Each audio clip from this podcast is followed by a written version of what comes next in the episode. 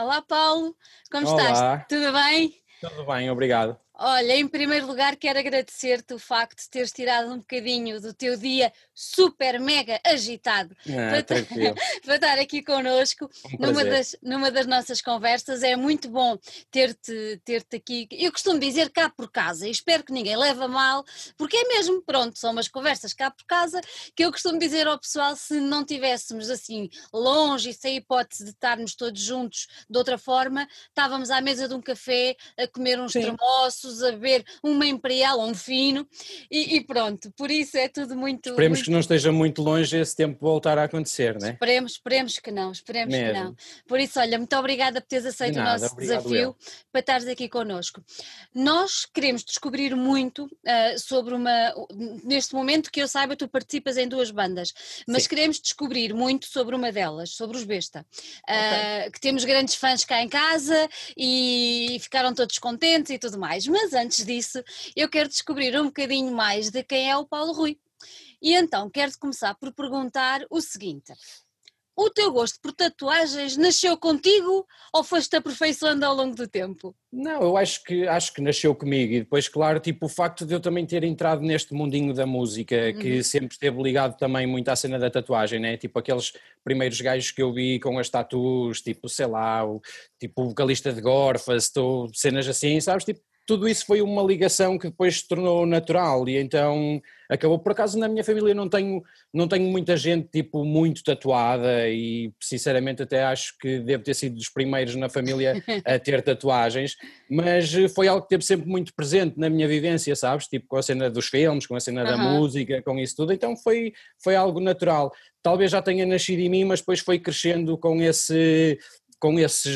heróis todos, né? com essas personagens que um gajo admira, sim. Tu neste momento tens uma loja, eu não sei se posso dizer loja, mas tens uma loja... Sim, um estúdio de tatuagens, uma loja de tatuagens. É isso. Em conjunto com a tua mulher, correto? Exatamente, sim, são 10 anos da Art Gallery aqui no centro do Porto. E embora eu já faça isto há mais tempo, não a tatuagem, mas o piercing, eu comecei tipo esta jornada neste mundinho pelos piercings e não pelas tatuagens, mas sim, já são 10 anos de Art Gallery aqui no Porto, isso mesmo. Então e quem é que tatua? És tu ou é ela? Eu tatuo e tenho também muitos guest artists e já tivemos, sei lá, tipo cerca de 30 ou 40 tatuadores que já passaram pelo estúdio, né? Isso é uma grande lista. Sim, neste momento sou eu e duas meninas a tatuar também, neste caso a Andreia e a Mirna, e vamos tendo sempre pessoal, quer dizer, nesta altura torna-se difícil porque ninguém pode viajar e essas coisas todas, mas sim, neste momento somos 3 a tatuar. E claro, a Tatiana manda em tudo e é ela que nos dá nas orelhas e que faz aquilo tudo trabalhar. Abençoada, mas olha, olhando para ela com aquela carinha ninguém diria. Olha, diz-me uma coisa, toda fofinha, é mesmo. Diz-me uma coisa, normalmente quando nós vemos aqueles programas de tatuagem, que normalmente vêm dos Estados Unidos, não é? Como tu sabes, sim. Não sei o que é ink, tudo é ink. Quando as pessoas se vão tatuar, isto é uma curiosidade que eu tenho, quando as pessoas se vão tatuar, há sempre uma ligação ou alguém de família, ou um momento, não sei o quê, pronto, o que seja. Então explica-me uma coisa, quando a gente vê ao vivo, e na última vez que te vimos foi no Lave, cá em baixo, e tu estás bastante tatuado. Todas as tuas tatuagens têm alguma coisa especial? Sim, tem, e mesmo aquelas que, por exemplo, para começar, né, tipo, eu tenho a minha família toda tatuada, né, tenho os meus cãezinhos, tenho tipo os meus ídolos na música, tenho, sei lá, tenho mensagens que para mim são importantes e que gosto de tê-las visíveis, por exemplo, as tatuagens que eu tenho na minha cara são algo que eu fiz na cara exatamente por causa disso, para olhar no espelho e me lembrar que está lá o Love More e que está o PMA e que está a saudade de algumas coisas que passaram, tipo, isso tudo. Mas mesmo aquelas que possam parecer, isto no meu caso, que possam parecer que são mais estéticas, acabam por não ser estéticas porque eu tenho uma coisa em mim que é, eu gosto de tatuar com alguém de quem eu gosto, ou melhor, eu gosto de fazer coisas, geralmente tudo o que eu faço na minha vida gosto de estar envolvido com pessoas que me dizem alguma coisa, sabes, em que eu possa aprender contigo, em que eu possa partilhar alguma coisa contigo, aprender contigo, então mesmo essas que são... talvez só mais estéticas, acabam por ser importantes e ter um significado porque foi feita por aquela pessoa, sabes? Tipo, eu pedi àquela pessoa, meu, olha, eu gostava de ter uma tatuagem tua. Ai, sempre giro. Teu. Então, no meu caso, sim, no meu caso todas as tatuagens têm um significado e uma importância, mas não vejo mal nenhum no pessoal que tem de ter mesmo aquela história ligada à tatuagem, como também não tenho problema nenhum com aquele pessoal que simplesmente usa a tatuagem como, sei lá, como uma t-shirt de uma banda, né? Tipo, tens orgulho em usar uma t-shirt de uma banda que tu não fizeste nada a parte daquilo, mas que te faz sentir bem, que te faz sentir bonito. Então, tipo, esse lado mais estético também é um lado que funciona e não tenho problema nenhum com isso. Tu achas que, por exemplo, no teu caso, eu às vezes falo com algumas pessoas e quando falam que são pedaços da vida, achas que poderá ser quase um álbum fotográfico, neste caso tatuado na pele, da vida da pessoa? Diário, é um giro, diário, sim, é giro, eu gosto disso, sinceramente, porque eu acho que realmente há coisas bem importantes na nossa vida que não quer demais estarem marcadas e relembradas, então acho isso bonito também, podes crer. E o facto que tu disseste agora é uma coisa muito engraçada que eu não me tinha passado pela cabeça, que é tu dizeres que tens tatuagens porque gostas daquela pessoa, da maneira como ela tatua, como faz as coisas. Isso é quase como convidar um músico que tu gostas muito para participar numa música igual, da tua banda, não é? É exatamente por aí, é mesmo por aí, tipo, essa ligação é fácil de se fazer e faz sentido, e eu ia mesmo por acaso falar acerca disso. Mas é uma boa analogia, é algo que é mesmo assim, tipo, tu teres o prazer de, na tua obra, na tua arte, teres alguém que tu admiras essa arte também, então estar marcado em ti, eu acho isso altamente. É giro, é muito giro. Olha, e a música? Como é que apareceu a música na tua vida? A música apareceu ainda na barriga da minha mãe, sabes? Tipo, eu já respondi a isto várias vezes, né? Mas tive mesmo a sorte de nascer numa casa em que os meus pais já ouviam música desde sempre. O meu pai foi sempre um metalhead, né? Então, tipo, sei lá, lembro-me perfeitamente de estar no sótão com ele, ou ouvir Pink Floyd, de ter a discografia quase toda de Iron Maiden, de ter o Motorhead, de ter o Dire Straits, sabe? Tipo, então foi algo muito normal para mim crescer nisso tudo. E depois também um saltinho que eu dou naquela altura, sei lá, eu com os meus 8, 9 anos, o meu tio abre um bar de metal lá na nossa terrinha, em que o meu pai também ajudava e não sei o quê. E então esse salto para música mais pesada como Obituary, como Napalm Dead, Cannibal Corpse, foi algo que me foi dado assim, sabes? Então foi um caminho que quase seria impossível eu não ter trilhado, porque entrou mesmo muito cedo na minha vida. Que engraçado, é muito giro. Eu tive esta semana e pronto, as nossas conversas são sempre uma partilha, como tu sabes. Sim. E eu tenho um grinder cá em casa e entretanto o nosso filho também é todo dado à música mais pesada. Fez 18 aninhos há pouco tempo, não é? Fez 18 aninhos há pouco tempo. Parabéns para ele. Anteontem, obrigada. E houve uma amiga nossa que escreveu no Facebook a dizer, por causa dele e por causa dele gostar de música pesada e tudo mais, e metal e mais ainda do que aquele metal que as pessoas interpretam como metal, e ela diz, a maçã nunca cai longe da árvore, e no caso dele acaba por ser engraçado, no teu caso também, esse facto, não é? Diz a minha avó, filho de burro não pode sair cavalo, não é? É um bocadinho por aí. Adoro, não vou esquecer para aplicar. Gostei bastante. Olha, e diz-me uma coisa, tu aprendeste a tocar algum instrumento nessa altura, ou a coisa era mesmo só gostar de música porque te fazia sentir bem? Sim, era mais, eu sempre fui uma pessoa eu nunca soube tocar instrumentos, eu experimentei um pouquinho de tudo, mas nem sequer experimentei a sério, nunca foi algo que me passasse na cabeça. Eu sempre tive uma paixão muito grande por escrever, tipo, ainda antes de eu escrever para letras, eu gostava de escrever poesia, e gostava de escrever, tipo, histórias assim meias mirabolantes e coisas assim. Então tinha mesmo um caderno cheio de cenas, acho que os meus pais ainda têm lá para casa com certeza essas coisas todas. E então, na altura de começar a pensar em música, foi quase o somar um mais um, sabes? Eu tinha amigos que uns tocavam guitarra, outros tocavam baixo, outros tocavam bateria, e então a minha inclusão na primeira banda acabou por ser exatamente por eu andar sempre a cantarolar as letras de toda a gente, porque eu sempre fui aquela pessoa que, quando ouço música, das primeiras coisas que eu faço é pegar nas letras, é tipo um ritual que é mesmo pegar nas letras e tentar perceber o que é que aquela banda está a querer dizer, é bastante importante para mim. E então nunca tive a cena de aprender um instrumento. acabou por se facilitar a cena de eu tocar baixo, mas eu nunca me considerei baixista, porque eu nunca aprendi a tocar baixo, eu simplesmente peguei num baixo que o Hélder, o antigo baixista de Ike, deixou ficar comigo quando se mudou para a Holanda, quando saiu de Ike, e então foi mesmo só aquela cena de peguei nele e disse, vou fazer qualquer coisa com estas notas graves, com esta cena tipo aberta, e daí nasceu o eu tocar baixo, mas não faço a mínima ideia de como se toca, de ser um músico que toca baixo, percebes? Mas é sempre com intenção e intuição. Intuição, exatamente. Sim. Mas no entanto tu trabalhas muitíssimo bem um órgão do nosso corpo que eu considero um verdadeiro instrumento, que é a voz. Sim, sim. E é aquele que não há replacement, né? Tipo, uma vez que ele vai embora, foi embora e acabou. É, não dá para trocar cordas, não embora dá, seja não. Pelas cordas, as cordas não dá para trocar. É verdade, tem que ser muito bem estimadinho. Quando é que tu te percebeste, tu andavas a cantarolar, disseste, e as letras são importantes para ti e tudo mais, mas quando é que tu disseste que, epá, ok, se calhar vou lá experimentar, vou-me agarrar ao microfone para ver o que é que sai? Eras muito novito ou já estavas mais... Era, eu devia ter para aí uns 12, 13 anos, quando tive a primeira banda, já de pessoal mais velho, que na altura andavam todos muito dentro da cena do new metal, né? Porque era aquela altura, também assim aquela altura, mas eu nunca andei muito nesses caminhos, andei sempre nos caminhos mais gritados e nos caminhos mais pesados, né?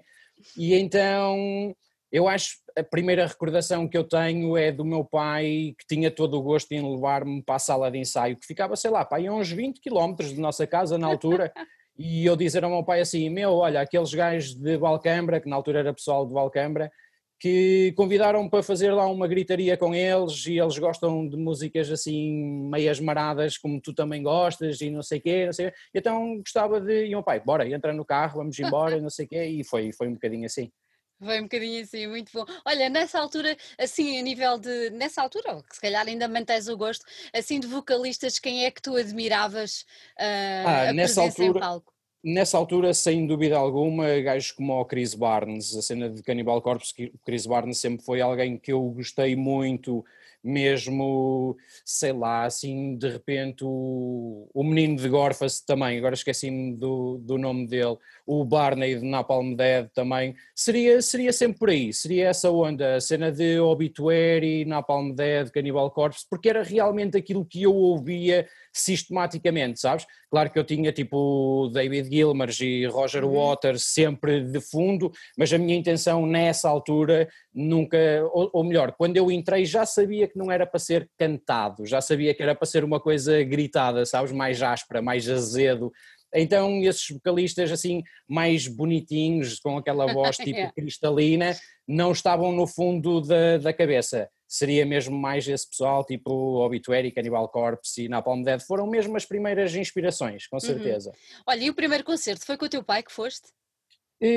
Foi, quer dizer, acabou por não ser, porque os primeiros concertos que eu vejo é nesse tal bar do meu tio e do meu pai, dentro do café do meu avô, e era tipo aquelas bandas mesmo do nosso underground, mesmo aquela cena antiga, tipo Armageddon e Mindsnare e sei lá, até talvez na altura a Zagatel, tipo coisas assim um pouquinho mais do underground das aldeias, né? Na altura a música também das aldeias era algo que o pessoal vibrava bué, né?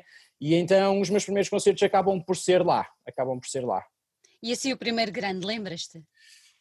Primeiro grande, assim que eu tenho... É assim, um que para mim foi o primeiro grande e é mesmo memorável, foi no primeiro ano que eu e a Tatiana começamos a namorar, e estamos a falar em 2000, vão 20 anos, 20 né? Anos. Tinha eu 14, ela tinha 15, que foi os nossos pais deixarem-nos na estação do comboio para irmos ver Deftones e Limp Bizkit à Ilha do Hermal, em 2000.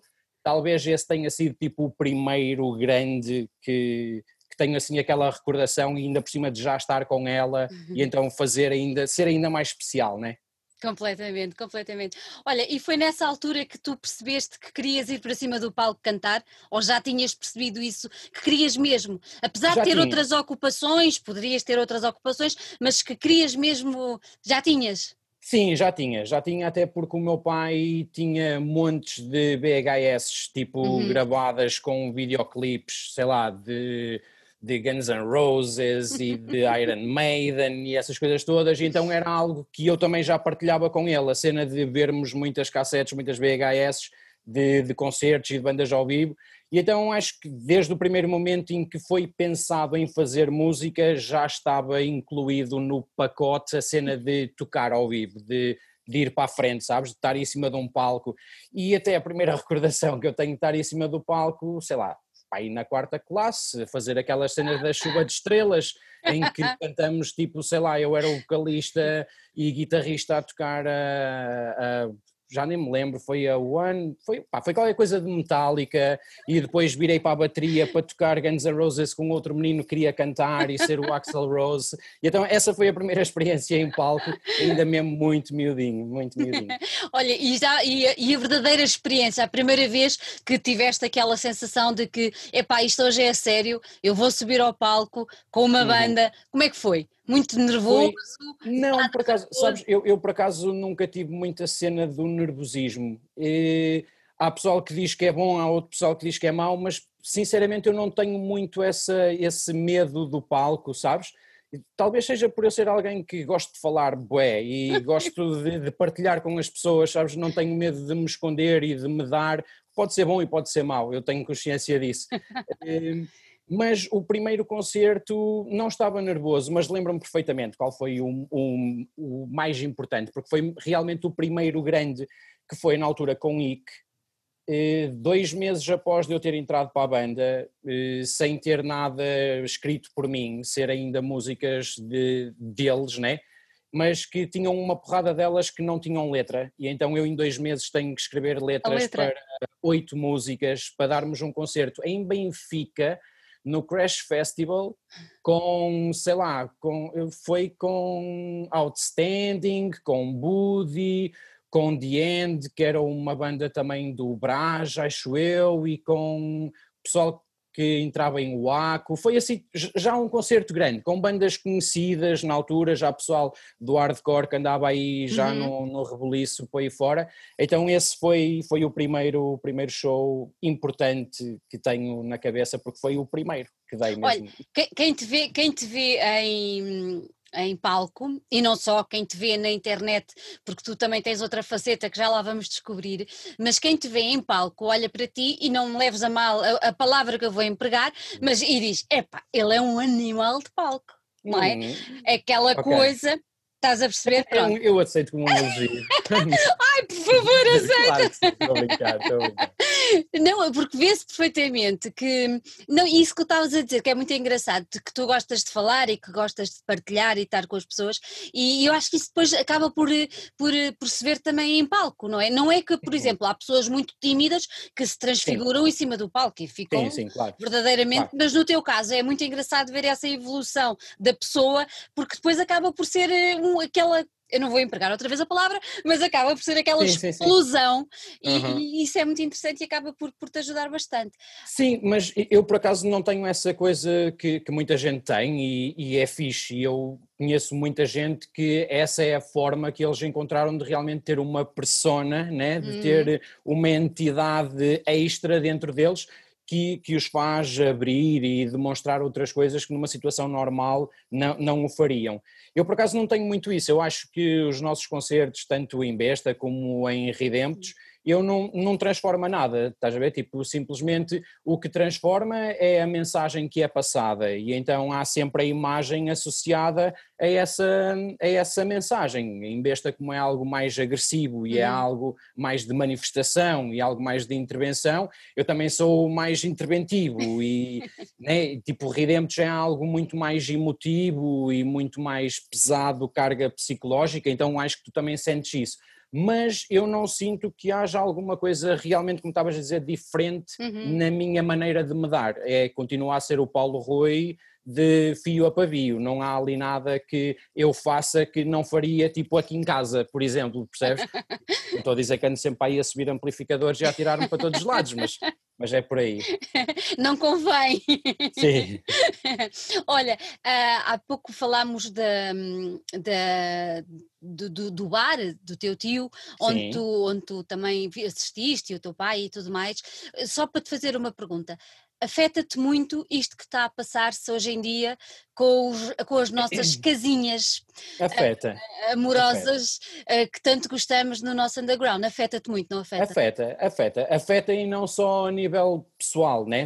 Não só a nível de as minhas bandas não estarem a tocar. Afeta porque realmente, como eu estava a dizer, tenho sorte de estar neste mundinho também há muito tempo e então a maior parte dessas pessoas também fazem parte da minha vida, foram fazendo parte da minha vida ao longo destes anos todos, né? Tipo, são casas basicamente todas as que estão a passar dificuldades, claro que eu não as conheço a todas, mas a maior parte delas são pessoas que se tornaram meus amigos e tornaram-se amigos destas 1500 bandas que todos os anos passam essa estrada fora, né? Então veres essas pessoas que lutaram para ter aquilo que eles sempre quiseram e que estão na luta para divulgar bandas e para nos dar um espaço para tocar, estarem nesta situação afeta, e acho que havia de afetar, e que afeta todos, e afeta-me a mim como músico, afeta-me a mim como fã e afeta-me a mim como amigo dessas pessoas que estão a passar por essas dificuldades. Mas felizmente eu acho que muita gente se tem unido, né? E muita coisa boa e bonita tem sido feita e muita ajuda tem sido dada e estamos contentes e acho que toda a gente está orgulhosa de toda a gente que tem ajudado e vamos continuar a fazer isso, já outras coisas estão aí a ser preparadas, já anda aí também no Facebook, ainda hoje saiu uma mensagem de uma... tipo de um cordão humano, né? De uma coisa que querem fazer para toda a gente se unir, e então vamos continuar porque isto realmente afeta a todos e esperemos que tenha que termine e que volte tudo ao novo normal que sabemos que vai acontecer, né? Mas que pelo menos essas pessoas possam ter a casa aberta e a arte possa voltar a ser arte e toda a gente usufruir dela. Achas que no meio desta confusão toda o facto de o pessoal se unir e se juntar e se aliar para tentar todos juntos ultrapassar as dificuldades foi alguma coisa boa que esta pandemia trouxe ou isto já existia antes, esta camaradagem, esta entreajuda já existia? O que é que tu achas? Eu acho que já existia, sinceramente eu acho que já existia e falando, por exemplo, num foco mais perto de mim, né?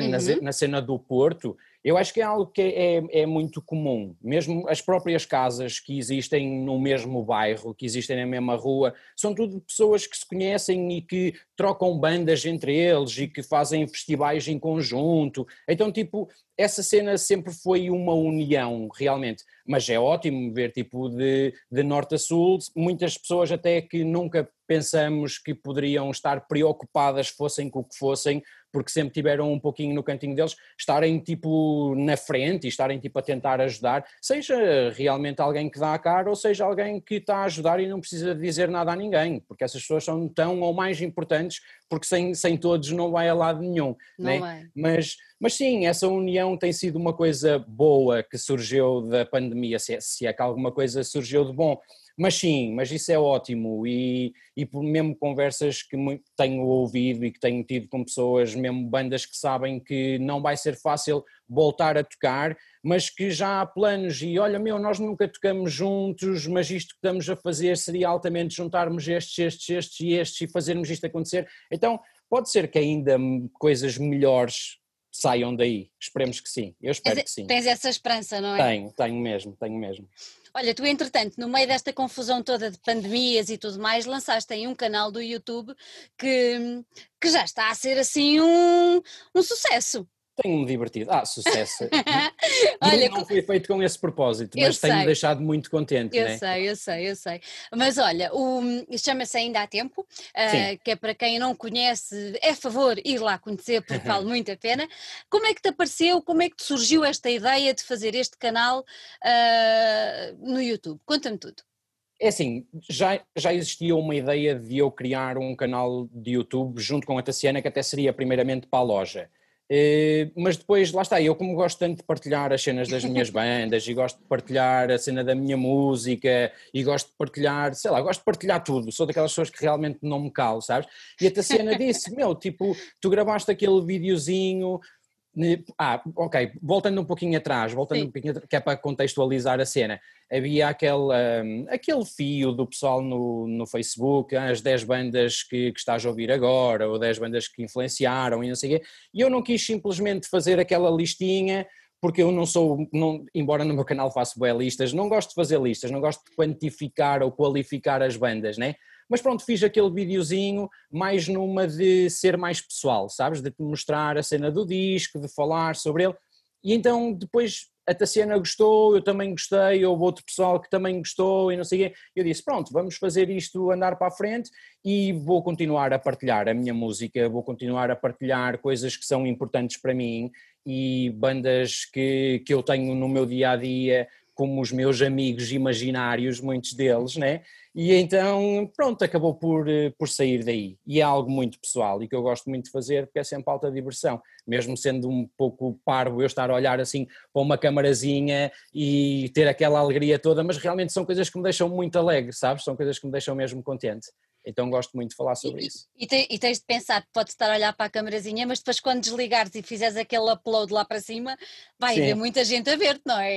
Isso isso é ótimo, isso é ótimo. Eu ainda há pouco tempo fiz um post exatamente sobre isso, a dizer que a intenção nunca foi tipo chegar a X likes ou chegar a X subscritores, mas foi chegar ao maior número de pessoas possível que queiram ter um pouquinho da minha partilha, né? Que queiram tipo saber quais são as bandas que eu gosto e o que é que as bandas estão a fazer neste momento. E então, como eu disse, tipo, claro que saber que não estamos a falar para o boneco torna tudo mais interessante e torna a tua, não digo responsabilidade, porque eu não tenho isto como uma responsabilidade, tenho isto realmente como uma paixão. E então saber que há alguém que já está à espera da quinta-feira seguinte ou que está à espera de um vídeo do entretanto e que são 6 da tarde e já te mandou uma mensagem a dizer então meu 555 ainda não entrou, claro que isso te deixa quentinho por dentro, né? E então esse saber que não estás a falar para o boneco e que as pessoas contam contigo ainda te dá mais alento e dá-te mais vontade de partilhar mais e de fazer melhor e de tentar explorar outras coisas, e é isso que eu tenho feito. E acabas também por ter um papel bastante importante na divulgação de algumas bandas, umas que se calhar muita gente não conhece, não é? Eu não vejo isso assim, sabes? Eu não vejo isso mais... Não, eu não vejo que tenha tipo uma importância por partilhar essas bandas, porque eu acho que aquilo que eu faço é muito pouco por essas bandas, né? Mas se eu conseguir despertar em ti o interesse de ires lá dar o cheque na banda, né? Claro que isso vai me deixar super, super contente. É uma mais-valia boa. Claro que sim, e até por isso é que eu quando falo das bandas não falo em estilos, que é mesmo para o pessoal já não ficar aquela coisa, ok, isto então já não é heavy metal, eu já não vou ouvir, isto já não é grindcore, eu já não vou ouvir. Então eu falo só da paixão que eu tenho por ela, sabes? Não dizer de onde é que vem essa paixão, mas qual é essa paixão. Então acho isso interessante. É, sem dúvida. Olha, quero-te fazer uma pergunta. Tens algum guilty pleasure musical ou não? No outro dia falávamos com o Nuno Miranda e ele veio-me falar... Foi quem? Na Rihanna. E fartámos de rir à conta disso. E eu agora lembrei-me. E tu, tens algum guilty pleasure? Eu tenho alguns guilty pleasures, acho que isto é super normal, né? Tipo, eu se calhar até tenho bandas que muita gente vai achar que vindo de alguém que tem uma banda de grind ou de sludge, e daí está a cena de eu não ter medo de me mostrar ou de não ter medo de partilhar, né? Sei lá, eu quando falo de bandas ou músicos como Ben Howard, para muita gente Ben Howard pode ser um guilty pleasure para alguém como eu, né? Tipo a Lila Diane, ou até mesmo o Rodrigues. Ou... Ai não, Rodrigues não é guilty pleasure para ninguém. Mas a cena é que pode ser, entendes? Sei lá, e tipo, eu gosto de muitas coisas, desde Timaya, Criolo, são cenas que eu partilho muitas vezes que gosto delas, né? Tipo, agora assim, um guilty pleasure mesmo, assim, aquela coisa que de vez em quando toca e tu dizes, ok, esta música é bem feita. Sei lá, olha, há uma música que uma menina, deixa eu ver se eu me lembro do nome dela, que nem sequer é original dela e apanhei aquilo assim sem querer, que é aquela menina, sei lá, Dua Lipa, a menina chama-se Dua Lipa e ela toca uma versão no piano, só ela a cantar com a menina a tocar piano da Arctic Monkeys, da Do I Wanna Know. Pronto, ok, pode ser aquele guilty pleasure, sabes? Que é aquela música que toca e a voz dela é assim tão docinha que tu deixas-te levar. E a música foi bem escrita, foi numa altura em que os Arctic Monkeys queriam tipo chegar aos Estados Unidos numa força brutal. Então pronto, tudo ali caiu assim bem. Sei lá, para te dar outro também possa não ser assim tão óbvio, talvez o... Como é que ela se chama, aquela menina muito bonita, Alicia Keys. Alicia Keys tem o Empire State, como é que é? Empire, é qualquer coisa Empire, não sei, tipo Concrete Jungles Made, é uma coisa assim, mas essa música é muito boa, eu não me lembro agora do nome, mas há uma musiquinha da Alicia Keys que eu também gosto bastante. Muito bom, muito bom. Mas olha, foi tudo escolhas muito boas.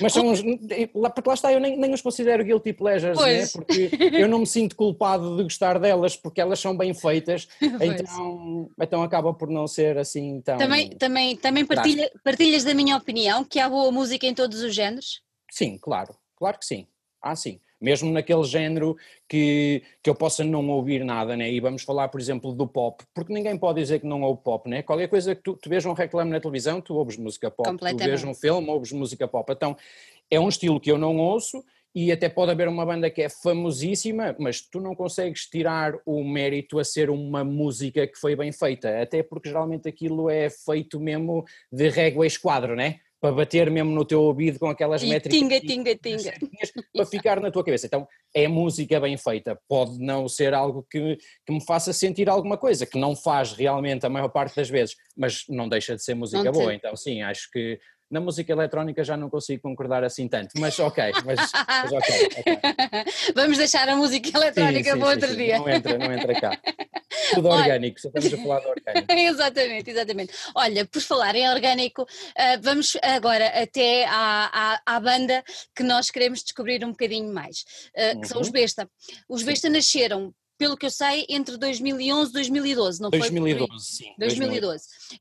Antes de entrarmos na história da banda e tentar perceber um bocadinho o que ela é, eu queria que tu nos dissesses, tu não estás sozinho na banda, queria que tu nos dissesses e nos apresentasses quem são os outros três elementos que te acompanham. Ok, então quem me acompanha é o Ricardo, né? O Rick Shane na guitarra, o Paulinho Lafaia na bateria e o grande Pedro Cobrado, o Sr. Gaza no baixo. Um beijinho para o Pedro, vai já daqui de casa. Olha, e como é que vocês apareceram? Como é que apareceram os Besta e como é que vocês se juntaram? É assim, como muita gente sabe, eu não faço parte da formação original, né? Tipo, a formação original até nem foi a formação que grava o primeiro disco. Houve alguns vocalistas que... Aquilo nasce com o Ricardo e o Paulinho e depois o Gaza, né? Todos eles já tinham feito coisas juntas e o Ricardo e o Paulinho já tocam juntos há anos, já sei lá... Trucks e tipo uma porrada delas, são tipo 300.000 bandas que eles já tocaram juntos, né? E o Gaza também sempre ali nos mesmos meandros, né? Então foi algo normal aquela junção desses três elementos. Depois tiveram algumas experiências com vocalistas e acabou por ficar o Pedro Roque, que foi o vocalista durante 2 discos. E com esses 2 discos isso passa-se num período de 1 ano e meio, vá lá, 1 ano e meio, 2 anos no máximo, porque eu entro para a banda em 2013, ou melhor, eu falo com eles no final de 2013, dou o primeiro concerto com eles no início de 2014, ainda sem ninguém saber que eu pertencia à banda, até que o primeiro concerto, o rapaz que organizou o show, que neste caso foi o Vítor Moura da Planet Core, queria que eu pagasse bilhete para ir ver o show de Besta e o Ricardo disse não, porque o Paulo hoje vem-nos ajudar ao nosso road e nós vamos dormir em casa dele, então eu gostava de lhe oferecer a entrada e não sei o quê. E então quando o show começa eu agarro o microfone e começa e toda a gente fica tão, mas porque é que é o Paulo Rui que está a cantar com Besta? Isto é assim o resumido. Porque antes disso o convite surge porque eu saio de Ike, né? E já tínhamos tocado juntos, Ike com We Are The Damned e Ike com Man Eater, então eu já tinha uma relação boa com o Gaza, eu e o Gaza já tínhamos uma relação tipo pessoal e o Ricardo e o Paulinho já nos conhecíamos com o respeito de conhecermos a música que cada um de nós fazia, né? E então depois foi aquele género, o Ricardo mandou-me um e-mail a dizer, olha, o Gaza propôs que falássemos contigo porque sabemos que saíste de aí, que tu não querias vir cá a Lisboa experimentar, dar aqui uns gritos na banda e não sei quê, e até vamos tocar em Viana do Castelo com os teus amigos Joseph, e então era fixe até tu ires lá ver o concerto e falarmos um bocadinho, e pronto, e falamos um pouquinho, fui ensaiar com eles, toda a gente gostou do que aconteceu dentro do primeiro ensaio, e dissemos como é, vamos tocar e pronto, e começamos a tocar e a partir daí nunca mais paramos. Foi um pouquinho assim, curtinha, mas... E nesse primeiro concerto que ninguém sabia que eras tu que ia subir a palco, como é que depois o público reagiu? Foi bom, foi ótimo, porque também nós não estávamos muito cientes disso, né? Mas depois criou-se tipo o burburinho, porque criou-se aquela cena de então, mas o Paulo sabíamos que ia fazer Redemptos e Besta tinha andado a tocar como um trio durante algum tempo, e então o que é que passou aqui, será que foi convidado? Então todo esse rebuliço em volta disso veio trazer coisas boas. E depois eu acho que uma cena que veio trazer também fixe foi matar-se, entre aspas, tipo reduzir-se um pouquinho a distância que por alguma coisa que eu nunca consegui perceber o que é, a distância entre Lisboa e o Porto, sabes? A distância entre bandas de Lisboa e a distância de bandas do Porto, porque é que estas bandas não tocam mais vezes aqui, porque é que estas não tocam mais vezes lá. Eu acho que também, para mim, pessoalmente, foi ótimo ver essas distâncias reduzidas, sabes? E termos uma banda em que, ok, podemos dizer que nasceu em Lisboa, mas neste momento é uma banda que é de Portugal, é uma banda que é do mundo, é uma banda que é de todo lado, é uma banda tipo, não interessa-se de onde é, sabes? Interessa se tu gostas dela, se te identificas com ela ou não. Mas foi bom esse empacotar, sabes? De não haver aquele regionalismo que é uma cena tipo horrível, mas pronto. É que ultrapassa a música e muito, não é? Mas pronto. Sim, já dava pano para mangas, não é? Pois dava. Olha, vocês até hoje... uma questão muito rápida, porquê Besta? Olha, se queres que eu te diga, eu acho que eles fizeram um brainstorming entre eles, não é? E eu posso estar enganado, e depois o Ricardo, ou o Paulinho, ou o Gaza podem tirar isso a limpo, mas eu não tenho a certeza se não há uma pitada... do vocalista de Dólar Lama, se não há um dedinho dele nisto também, até porque foi ele que desenhou as primeiras letras, né? A primeira cena de Besta, e então eu acho que ele teve ali um brainstorming também com o Ricardo e acho que é provável que ele tenha estado metido no meio disto. É capaz, mas eles depois confirmam. Olha, vocês a banda até hoje já tem 10 lançamentos? São 10 ou 9? 10 já? Olha, se queres que eu te diga... Eu tive assim desculpa, a deixa-me virar assim a minha cara. Deixa ver. Eu não consigo contar daqui. Não consigo contar. Sim, mas são bastantes. São bastantes. E vocês já cruzaram a Europa, América do Sul. Vocês já tocaram com bandas enormes. Algumas delas tu até já referiste aqui como sendo algumas das tuas influências. Sim. Já tocaram em festivais que toda a gente deseja ir, não é? Daqueles festivais que babamos quando ouvimos e dizemos, meu Deus, eu quero lá ir, não é? Sim, alguns, sim. Alguns. Que nos deixa muito contentes, não é? Claro, deixa-nos muito contentes. Sei lá, com certeza estás-te a referir a festivais como o Obscene Extreme, na República Checa, né? Que para mim está marcado por várias coisas. Primeiro está marcado porque foi a minha primeira viagem com Besta, né? A primeira vez que nós os 4, neste caso os 5, porque o Nuno Loureiro, que era guitarrista de We Are The Damned também, anda sempre connosco, basicamente, é o nosso técnico de som, né? Então acompanha-nos muito, e então foi a primeira viagem que fizemos juntos, foi a primeira vez que andei de avião com eles, foi a primeira vez que soube quem é aquele que não gosta mesmo nada e que panica dentro do avião, que é sempre coisas engraçadas, e depois também foi importante porque tocamos com bandas que desde sempre admiramos, né? Tipo, tive a sorte de ver um dos últimos concertos de Brutal Truth de sempre, né? Tive o prazer de ver Possessed a dar um concertão que me deixou tipo de olhos arregalados e ver a Hate God a tocar músicas que eu nunca tinha imaginado que aquilo podia soar assim num concerto daquela dimensão. Então é realmente um festival que me marcou por vários fatores. Sim. E como é que foi subir ao palco? É assim, quem não conhece o Obscene, aconselho vivamente a procurar os vídeos que existem no YouTube. É uma maluqueira. Aquilo não tem palavras para descrever e deve ser uma loucura estar mesmo lá. Mas é lindo, estás a ver, até porque, mais uma vez, a partilha que tu sentes, sabes? Porque realmente as pessoas estão ali... Para se divertirem e para a partilha. Há sempre um interesse musical, mas notas muito tipo a comunhão e notas muito tipo a amizade e notas, sei lá, o carinho por fazer algo que é especial, e aquilo realmente torna-se especial e é feito por pessoas especiais e que gostam muito daquilo que fazem e que têm muito orgulho e sabem o que estão a fazer. E então esse festival é mesmo fixe, e quem não conhece que vá realmente checar, que aquilo é mesmo bom. Já. Olha, e quando subiste ao palco, o que é que sentiste? E senti que tínhamos de dar mais um concerto. Não, senti-me bem. Isto vai um bocadinho àquela cena de eu não sofrer muito com o medo do palco, né? Mas foi bom, porque estava bastante gente. Não, nós não tocamos tipo para a mesma quantidade de pessoas que os Brutal Truth tocaram, por exemplo. É normal, né? Isso acontecer. Mas foi fixe, foi aquela coisa de dizer, já estamos na República Checa a tocar com estas bandas, para estas pessoas todas, tipo, vamos usufruir disto, sabes, vamos tirar o maior partido disto e vamos tentar mostrar aquilo que nós fazemos, tipo, passar o ritual bem passado, e foi isso que fizemos. Olha, para quem não vos conhece ou que está a ouvir agora e não conhece a banda, de certeza que vão procurar a seguir, vocês praticam, como se costuma dizer, um grindcore, não é? Sim. Sim. Podemos dizer que tem pitadinhas de punk à mistura ou não é permitido?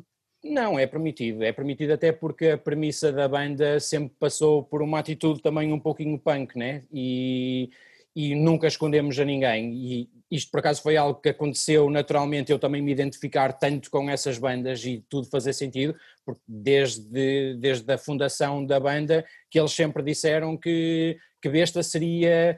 quase como se Bad Brains e Napalm Dead conseguissem juntar-se, e isso era aquilo que eles queriam transmitir nessa altura, e foi bom porque eu entro com a mesma atitude, entro com a mesma vontade de mostrar isso, e tenho o Bad Brains e tenho o Napalm Dead como duas das minhas maiores referências, então tudo faz sentido, e claro, a cena do punk está sempre lá, mais não seja realmente na atitude, no debit que de vez em quando entra ali a partir tudo, mas temos muito do grind, claro, e temos muito do hardcore, e então essa mistura é algo que nós gostamos muito de fazer. Achas que é essa mistura no vosso som que, assim, vocês maioritariamente cantam em português, correto? Tudo em português, pronto. Tudo, a não ser as covers. A não ser as covers, exatamente. Achas que é essa mistura, essa porque acaba por ser diferente, não é? Que vos distingue e que faz com que a língua portuguesa não seja qualquer tipo de impedimento?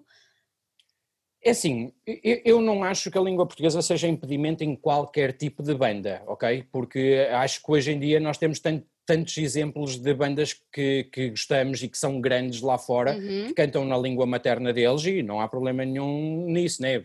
Estou-me a lembrar, sei lá, de Kebeler, Taco, sei lá, muitas coisas, ou até pegando em bandas portuguesas que fizeram sucesso lá fora. Olha, vou pegar numa banda de elementos da minha banda, em Sinistro, que andaram a tocar pelo mundo inteiro fora e não foi qualquer empecilho a língua portuguesa. Mas em Besta, para mim, faz sentido ser em português. Eles sempre tiveram também isso de escrever em português, mas tinham, antes de eu entrar para a banda, havia muitas músicas em que a voz era um mero instrumento, ou seja, não tinha uma mensagem, era algo que estava a fazer como uma segunda guitarra faz numa outra banda qualquer, percebes? A voz era tipo um instrumento. A partir do momento em que eu entro para a banda torna-se um pouquinho mais, sempre foi político, sempre foi uma banda virada para a cena da política, mas quando eu começo a escrever as minhas letras são muito mais focadas em dar-te uma percepção daquilo que nós achamos de correto e aquilo que nós achamos de errado. Então, para mim faz todo o sentido passar-te essa mensagem em português e tentar fazer, mesmo estando a fazer grindcore, ter aquelas partezinhas em que eu até uso a minha voz mais limpa para te fazer realmente passar essa mensagem. E então o português nunca foi uma desvantagem em qualquer ponto da Europa e até tem sido uma vantagem, por exemplo, no Brasil, em que fomos fazer 2 tours e que foi tipo espetacular. Tipo, ligar-nos já ao punk de lá e ligar-nos a toda aquela gente que temos agora como uma segunda família e que temos como um segundo país, e então para mim cantar em português é tudo, não tenho nenhum down a dar por cantar em português. Tu referiste agora ao Brasil, vocês têm uma legião de fãs tremenda. Não digo que tenham uma legião de fãs, mas temos pessoas que realmente se identificaram muito com a banda, né? E aqui em Portugal também temos, isso deixa-me muito contente, mas sim, foi algo que ficamos contentes de ter conseguido construir lá e de ter realmente pessoas que acompanham o nosso trabalho de fio a pavio e termos pessoas de lá que trabalharam connosco, né? Fizemos splits com bandas de lá, gravamos videoclipes com artistas de lá, Tipo, sei lá, fizemos tantas coisas. O artwork do vosso último disco também foi feito por uma pessoa brasileira. Foi o Donida de Matanza, e o nosso último videoclipe do Neo Selvagens foi o Estevão Romera de Desalmado que filmou, e fizemos também o split com o Cúmplice, na altura em 2014, acho eu, que esse artwork também é feito pelo Abercrombie. Então, tipo, fomos sempre juntando muita coisa do Brasil, né? E temos aí outras coisas também na cabeça, outras parcerias e outras viagens para lá, e claro que esta pandemia veio estragar um pouquinho essas... Veio atrasar um pouco. Sim, espero que sim. É muito engraçada essa vossa ligação ao Brasil, porque há uns anos atrás nós recebíamos muitos artistas brasileiros, uhum. e havia sempre aquele desconforto porque os portugueses diziam que não conseguiam tocar no Brasil, ou seja, a ponta aérea, como na altura se falava, não era para os dois lados, era só para um, eles vinham, sim. Mas no vosso caso é muito engraçado porque a ponta aérea funciona mesmo, não é? Isso é... Funciona, e não é fácil, não é? Não vamos dizer que é, claro. Que é fácil, é algo que tu tens de trabalhar com isso. Mas também, por exemplo, nós também não somos os únicos, né? Olha, Sim. exemplo de Simbiose também já fez tours no Brasil algumas vezes, mesmo Holocausto Canibal e outras bandas que agora vamos esquecer com certeza, mas essa ponte está bem construída entre Portugal e o Brasil, né? E até é um pouquinho isso. Olha, o último concerto que tu viste, para mim, foi daqueles concertos que me deixaram tipo com um sorriso de orelha a orelha, né? Até o meu pai me telefonou a dizer assim: "Oh, moço, tu vais tocar com o Igor e com o Cavalera, meu, tipo, olha este disco, lembras-te quando eu te dei este disco?" Então, tipo, aquelas pessoas que até o meu pai idolatra, tu tocares com o Igor Cavalera e privares com ele e com o Max, é uma cena incrível, né? E essa ligação continua. E quando estivemos lá, tipo, estar com o João Gordo no panelaço e ter ele a mostrar a capa do nosso disco a dizer, tipo, ouçam estes caras de Portugal, tipo, claro que nos deixa orgulhosos. Claro. E então esse respeito é mútuo, e isso é que é o mais importante. É bonito e vem provar que é possível, não é? Porque às vezes pensamos que não é possível e vem provar que é possível. Eu acho que tudo é possível com vontade e com trabalho, tudo é possível, acredita. Basta crer, não é? Sim, ainda há tempo para isso tudo. Ainda há tempo. Há bocadinho estávamos a falar por causa das letras. Revela-me como é que é o vosso processo criativo, porque assim, 3 elementos da banda estão cá em Lisboa, estou a falar bem, e depois tu estás lá em cima. Uhum. Correto? Lá em cima, aí onde tu estás, aqui no Porto. Sim, exatamente. Como é que isto processa? Como é que vocês, quem escreve, como é que assim, manda, como é que é? Isto foi um processo que foi modificando um pouquinho ao longo do tempo, né? Porque depois acabamos por nos conhecer melhor e acabamos por saber o que é, qual é o papel de cada um dentro da banda, claro. Né? E quem é que faz o quê e quem é que gosta mais de fazer o quê. Então, por exemplo, neste momento eu já não me lembro de ensaiar com Besta. Tipo, eu acho que o último ensaio que eu tive com Besta foi antes da primeira tour do Brasil, nunca mais ensaiei com eles, tipo, são coisas, porque é mesmo isso, quando tu trabalhas tanto e passas tanto tempo na estrada e conheces tão bem a música que estás a fazer, tipo, é algo que é teu, tu não precisas de ensaiar porque vai-te sair, ou seja, tu não estás a... Como é que eu vou explicar? É algo que te vai sair naturalmente, porque foste tu que fizeste, não tens que aprender nada porque foste tu que o criaste, né? Torna sempre mais fácil quando é feito dessa forma.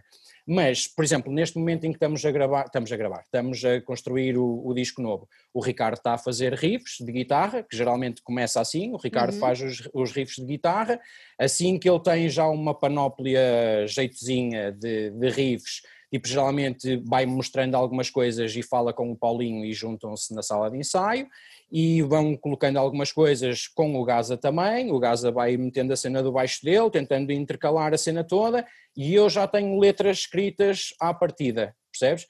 E depois ouço aquilo tudo, eles enviam, eu ouço a cena e escrevo por cima.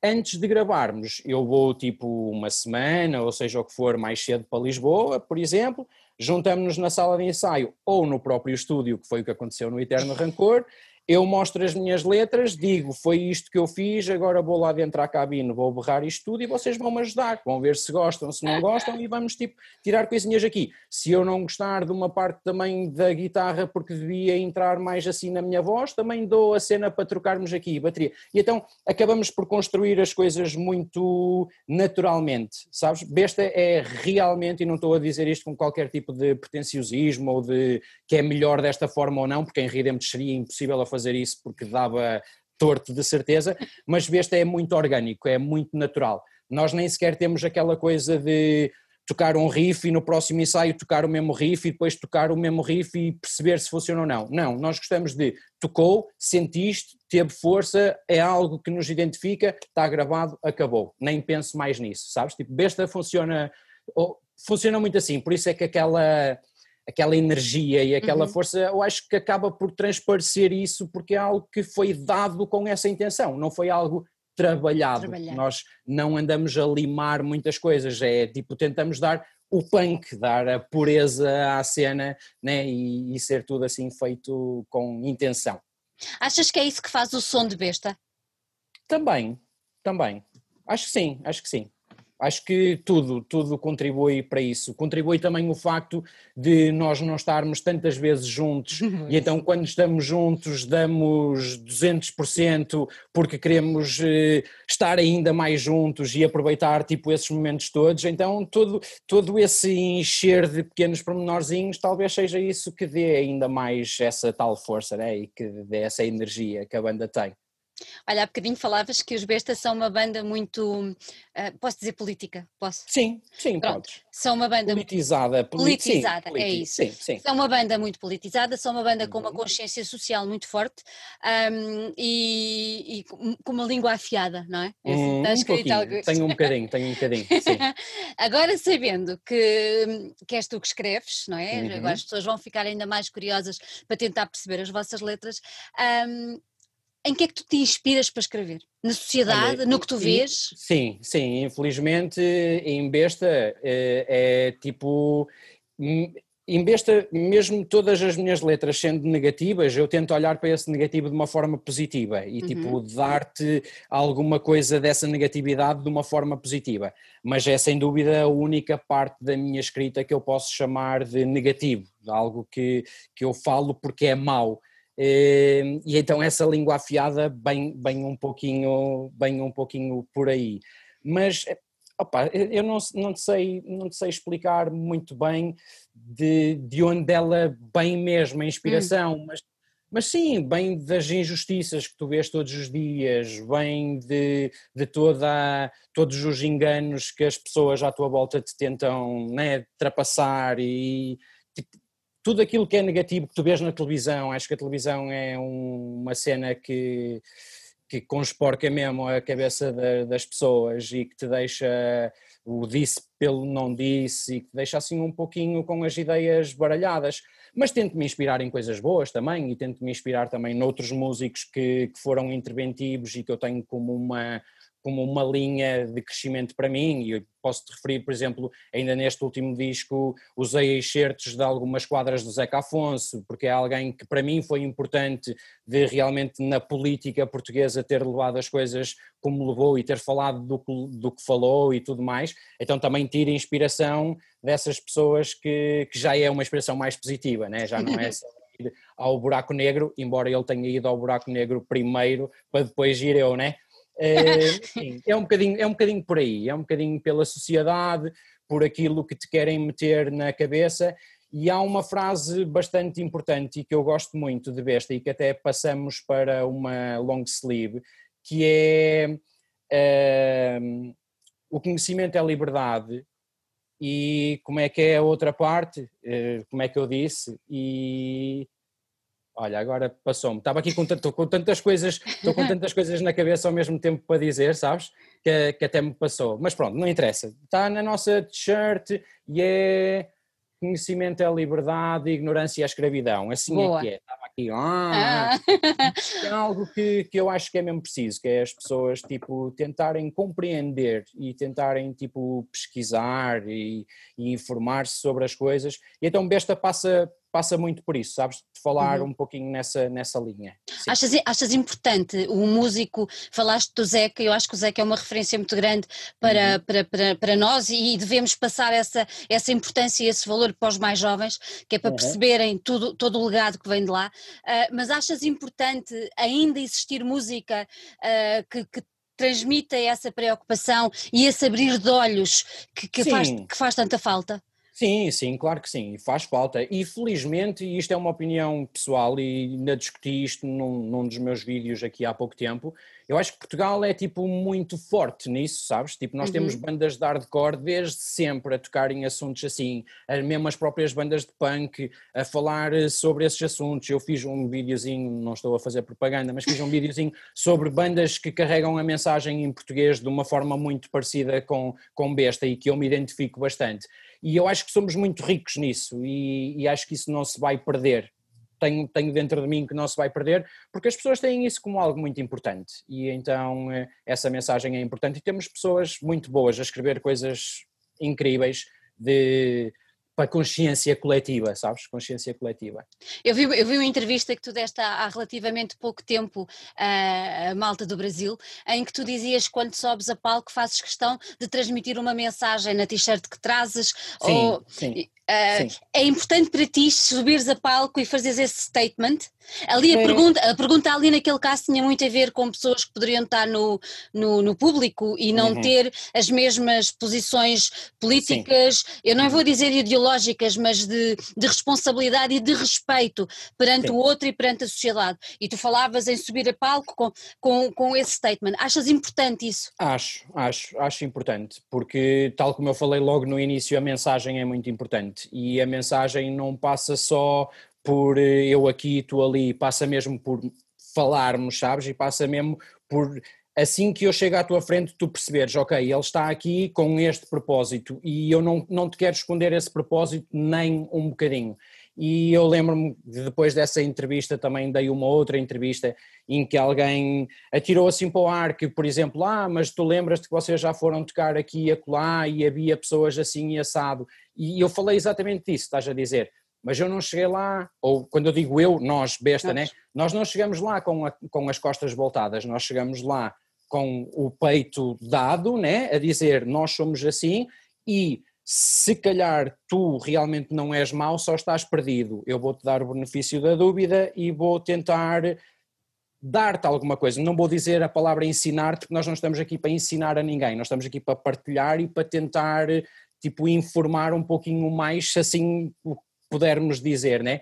E então, tipo, acho que esse statement é exatamente aquele primeiro impacto de tu vês Besta e não há... nada que tu possas dizer, será que é isto? Não, é isto, Besta é isto, sabes? E então isso faz todo sentido e é importante para nós. Quem ouve a vossa música e quem fala de vocês fala de outros músicos, eu vou falar especificamente de grindcore, porque é um subgénero do metal muito pouco conhecido da maioria das pessoas e muito pouco audível ou aceitado por muito pouca gente.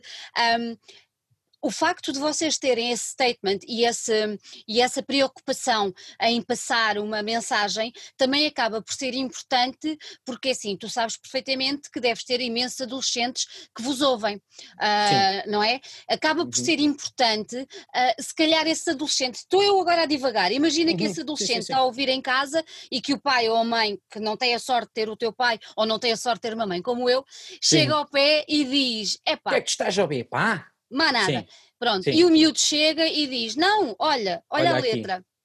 Sim, isso é ótimo, isso é importantíssimo. Tu estás a pensar tipo no espectro grandioso da cena, né? Eu gostava que realmente fosse assim, mas sim, faz sentido e é uma das formas de ver as coisas e se isso acontecer deixa-me muito contente mesmo. E claro que me deixa contente mesmo pessoas que me conhecem pessoalmente de dizerem, eu li aquela letra e eu sabia que era assim que tu pensavas, mas a forma como tu, tipo, como foi exposto, era isto que eu precisava de ouvir, sabes? Tipo, que eu até estava com dúvidas porque alguém disse isto assim assado. Eu não estou a dizer que nós somos os donos da verdade, né? Claro, porque eu próprio tenho que ler e todos os dias tenho que me informar e não posso falar de cor, porque hoje em dia eu falar de cor é fácil e quando tu falas de cor durante muito tempo, depois metes os pés pelas mãos e as mãos pelos pés e aí és apanhado na curva assim num instantinho, né? Mas é importante e se isso acontecer, como tu estavas a dizer, fico contentíssimo. Temos tipo, o meu trabalho aqui está feito, sabes? Tipo, do trabalho bem feito. Eu quero acreditar que isso acontece, sinceramente, eu quero acreditar que isso acontece. Espero e acho que, sim, acho que é cada vez mais importante, até porque quem tem filhos adolescentes, como é o meu caso, já não é adolescente, já é um homem, mas quem tem filhos assim, a idade adolescente ou pré... quase adulto e tudo mais, eu acho que é importante ter os pais terem essa atenção e não ficarem só pelo imediato, procurem um pouco mais. Sim, pela estética do som, digamos assim. Sim, sim, sim. Não é? Porque lá está, falando daquilo que estavas a falar, das músicas das bandas pop, né? Tipo, geralmente são tipo mensagens vazias, são mensagens ocas, são quase... tipo, sei lá, uma tatuagem que realmente não tem qualquer valor de significado nem de estética, é simplesmente um vazio por ser um vazio, né? É isso. E, felizmente, a música pesada e, neste caso, o punk, o hardcore, o grind, o metal em geral, passa muito por ter essa mensagem fortíssima e de ser sempre algo de pessoas que escrevem muito bem, né? Tipo o pessoal que escreve, eu fico sempre maravilhado, eu às vezes abro discos que têm mesmo aquele som que até pode ser para mim intragável, mas tem aquela mensagem que ficas mesmo assim, tipo, ok, isto já faz algum tipo de sentido, o porquê disto ser assim, e acho isso ótimo, gosto disso. Nós há bocadinho falávamos que as poucas vezes que vocês cantam em inglês são covers que vão fazendo, vocês juntaram tudo num único disco. Sim, fizemos o Filhos do Grind, quer dizer, neste momento isso já acaba por não ser válido, né? Porque após esse disco ter saído, nós fizemos mais duas covers, acho eu, fizemos a The Regulator de Bad Brains e fizemos a VTA, The Only Living Witness. Engraçado porque eu lancei um vídeo tipo ontem a falar destas coisas. E então, sim, são as duas em inglês e nós até nesta quarentena, tipo, lançamos o EP de Borla, tipo, no Bandcamp, para o pessoal poder ouvir, e até lançamos com a Mongoloid de Divo, que também já tinha sido gravada há muito tempo, não foi gravada por mim, e até a The Regulator está no Eterno Rancor, tipo, quando compras o Eterno Rancor tem tipo um bonus track, que é essa Regulator de Bad Brains. É uma coisa que vos dá gosto fazer covers? Sim, dá gozo quando são músicas que realmente são importantes para nós e têm também um pouquinho essa mensagem, ou até essa própria música pode não ser a que tem a melhor mensagem, mas tem ali algo que nos faz identificar. E então, sim, dá gozo fazer coisas de pessoas que são influentes para nós e que adoramos a arte deles e que, já que não podemos ter um quadro e não podemos ter, não é? Tipo, temos aquela musiquinha e dar um pouquinho o nosso toque pessoal é algo importante para nós. Olha, eu gosto, divirto-me sempre muito. Uma cover de Rodrigues, imaginavas? Imaginava, porque eu já pensei nisso algumas vezes. Não é fácil, mas sim. Olha, mas deixo-te o desafio. Talvez algumas coisas e na calha, não passa por aí, mas passa assim por coisas também um pouquinho diferentes da onda de Besta, e talvez no futuro, vamos lá ver. Vai-se vendo. Olha, ainda são apreciadores de cinema e filme de terror?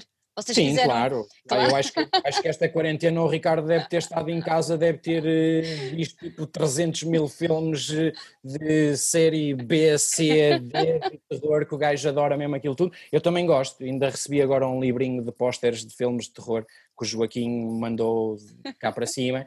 E então também gosto bastante. Se calhar ainda vai sair aí outro álbum, vocês já dedicaram um ao John Carpenter, se calhar ainda vai sair outro álbum dedicado a outro realizador assim do género. Já tivemos algumas coisas assim desse género, né? Tipo a cena da t-shirt do Zé do Caixão. Exatamente. Assim, mas sim, outras coisas estão sempre em cima da mesa. Como é que surgiu essa ideia da t-shirt do Zé do Caixão? Olha, eu até acho que essa ideia do Zé do Caixão, acho que foi mesmo por alguma conversa entre o Ricardo e o Gaza em que estavam sempre a falar tipo de alguma piada dentro de um dos filmes, e acho que o Ricardo depois fez a cena do Zé do Caixão e colou e ficou mesmo muito fixe. Ficou muito fixe, ficou assim, senhora. Olha, antes de irmos embora, que já estamos aqui há um bocadinho. Nem sei. Vocês eu como não gosto de falar, nem me lembrei. Nada, né? Estavas a dizer que vocês já estão aí a escrever umas coisinhas novas e tudo mais. O vosso último lançamento, álbum, foi em 2019. Eterno Rancor. Exatamente. Está previsto alguma coisa para breve que possas revelar ou ainda não? É assim, aquilo que é mais importante para nós neste momento é realmente percebermos onde é que vai cair isto das pandemias, né? De quando é que se pode voltar a estar em palco, quando é que, porque Besta é uma banda muito disso, né? Besta é uma banda muito de estrada, não é tanto uma banda de ensaio ou de estúdio, é uma banda de estrada, sempre foi e é isso que nós queremos continuar, mas... Há planos para este disco estar completamente pronto, relativamente breve, e tratarmos de tudo e termos tudo prontinho. Foi lançado o último pela Live Force, temos outras coisas para serem feitas também. Não te sei dizer para quando, mas que tudo estará pronto no seu devido tempo, isso sem dúvida, porque deixar de trabalhar, isso nós não deixamos, isso é certinho, não há hipótese. Olha, e a linha musical, vamos dizer assim, será a mesma do último disco ou não? Sim, eu acho que sim, acho que é um pouquinho difícil nós sairmos dessa linha musical até pela intenção que nós temos, sabes? Então quando a intenção parte do mesmo sítio, né? A linha musical... É daqui. É sim, é mesmo. E era o que eu estava a dizer, desculpa estar a voltar para trás, mas quando eu te estava a dizer que a mensagem é algo muito nosso e muito pessoal e que eu falo em negatividade, mas tento sempre realmente dar esse positivo e demonstrar que tipo o coração está aberto e ele pode ser negro, como eu digo muitas vezes nos shows de Besta, mas ele cura-se com o amor e estas coisas todas, tipo com a nossa união e com as pessoas a darem-se bem e a darem as mãos umas às outras, neste momento não é possível, que nós temos que andar sempre com o gel e passar as coisas, mas pronto, mas é muito importante, é muito importante. Olha, eu nas últimas perguntas que faço, ou na última pergunta que faço, costumo desafiar sempre os nossos convidados para uma coisa que eu não sei se tu vais aceitar, porque é assim, tu sugeres imensas bandas, sugeres imensas coisas, e eu costumo desafiar quem vem aqui conversar connosco para deixar no final da conversa uma sugestão de uma banda ou de uma música que tenha descoberto há muito pouco tempo e que tenha ficado encantado. Isto para quê? Para partilharmos com quem nos ouve e para haver aquela partilha de conhecimento e tudo mais. Agora tu fartas de partilhar coisas novas no teu canal. Será que consegues escolher uma para deixar aqui a quem nos ouve? Olha, eu por acaso consigo algumas, mas não vou falar delas todas porque estaria a estragar o meu trabalho, mas posso partilhar aqui com todo o gosto e foi algo que foi uma falha minha, foi mesmo, e eu falei com essa pessoa e disse, eu não me tinha apercebido que aquilo que vocês estão a fazer é feito neste sentido, eu simplesmente pensava que era uma banda, sabes? E vou falar da banda que o Johnny de Simbiose fez com o... caramba... há tantos nomes que eu agora esqueci, mas pronto, não interessa. A banda Dias de Quarentena. Que eu achava que era simplesmente uma banda e que tinha tipo, mais uma vez a ligação com o Brasil, né? Eles fizeram tipo com o Gordo e fizeram agora com o Andreas, e então eu achei que era, um projeto, simplesmente uma banda, mais uma do Johnny com o Gordo, mas vim a descobrir, e depois até falei com o Johnny acerca disso, que aquilo é muito mais do que uma banda, aquilo é mesmo um projeto que ele está a fazer, em que eles fazem as músicas e aquilo está agregado a um vídeo e depois convidam o artista brasileiro, mas há sempre uma premissa por trás disso que é uma ação solidária, eles tipo revertem aquilo sempre a uma associação, tipo o primeiro acho que foi para uma associação, uma cena vegana, e este último por acaso não me estou a recordar porque é que foi, mas então achei isso muito interessante e achei que tal como eu falhei ao não perceber o que é que se passava ali, se calhar muita gente também não se apercebeu que aquilo traz outras coisas ali no saco, né? Que não é simplesmente, mais uma banda que estão a fazer uns videoclipes e a lançar, aquilo tem mesmo um propósito e eu acho que é uma cena mesmo fixe, também por fazerem a ligação, por serem músicos bons, por estarem a trazer músicos bons e ter aquela ação por trás que é algo importante neste momento. Fantástico, adorei a escolha. Porque eu também gostei muito, também gostei muito do projeto deles, aliás, estou para falar com eles também brevemente. Gostei muito. Olha, Paulo, gostei muito de ter aqui. Obrigado, eu também gostei muito, um prazer. Foi um prazer muito grande ter-te por cá. Prometo que da próxima vez que formos ao Porto, assim que isto acabar, vou passar aí no estúdio, não para fazer tatuagens que eu tenho medo, mas vou espreitar. Tranquilo. Por isso, olha, gostei muito e obrigada por tudo. Nada, obrigado eu, um prazer. Obrigada, um beijinho. Até já. Beijinho, tchau, tchau.